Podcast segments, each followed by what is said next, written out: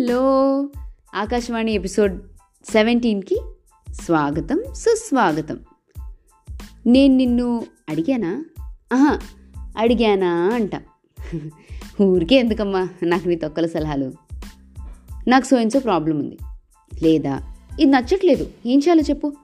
నాకు అసలు ఏం అర్థం కావట్లేదు. ఏదో ఒకటి చెప్పు ప్లీజ్ అని నేను అడిగి ఏడిస్తే నువ్వు చెప్పావనుకో దాన్ని సలహా సజెషన్.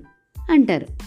అదే నేను వేరే ఎవరినో అడిగితే మధ్యలో నువ్వు దూరి చెప్పినా అసలు నేను ఏం అడగకుండా నాకు ఇది కరెక్ట్ అది కరెక్ట్ అని అత్యుత్సాహంతో చెప్పి చచ్చినా దాన్ని ఉచిత సలహా అదే ఫ్రీ అడ్వైస్ అంటారు. సో అర్థమైంది ఈరోజు టాపిక్ ఉచిత సలహా అండ్ దాని బాధితులు అన్నమాట. నాకు ఇలాంటి ఫ్రీ అడ్వైస్లు బోల్డ్ వచ్చాయి. ఒక పెద్ద బుక్ రాసేంత వచ్చాయి. అయినా ఫ్రీగా ఏదొచ్చినా క్వాలిటీ లేనట్టు ఈ తొక్కల సలహాల వల్ల మనకు కూడా రూపాయి ఉపయోగం ఉండదు. అబ్బా ఏదో జీవితం మొత్తం చూసేసినట్టు చాలా సాధించేసినట్టు అన్ని విషయాలు వీళ్ళకే తెలిసినట్టు తయారైపోతారు అడ్వైజెస్ ఇవ్వడానికి. ఇంతకు ముందు అయితే ఇలాంటి ఫ్రీ అడ్వైస్ ఇచ్చేవాళ్ళు జస్ట్ రిలేటివ్స్ అదే చుట్టాలు మాత్రమే ఉండేవాళ్ళు. బట్ ఇప్పుడు ఎవరు పడితే వాళ్ళు. అసలు మనం పరిచయం కూడా ఉండక్కర్లే. మనం ఏంటో తెలియక్కర్లే.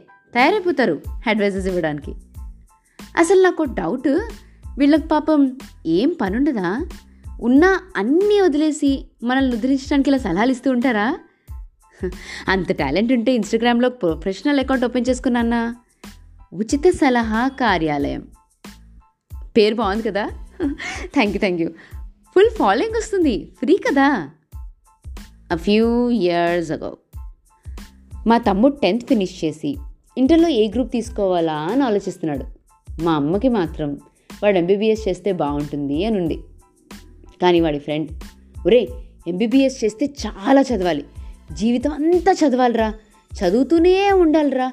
పోనీ అంత కష్టపడి చదివిన తర్వాత లాస్ట్కి ఏ మందుల షాపు పెట్టుకోవడానికి తప్ప దేనికి పనికిరాదురా ర్యాంక్ రాకపోతే?